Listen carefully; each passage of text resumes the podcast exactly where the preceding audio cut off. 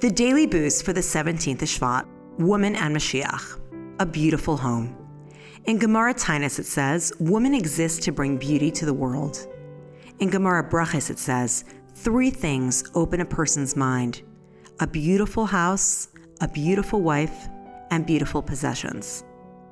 A home must serve certain basic functions. Beyond that, however, one's home should be beautiful, and everything in it should be beautiful. A beautiful home not only serves one's needs, but also raises a person to a higher state of being, a state where one feels free and open to be one's true self. So, too, when making a home for God, it is not enough that the home be merely functional, it must be beautiful.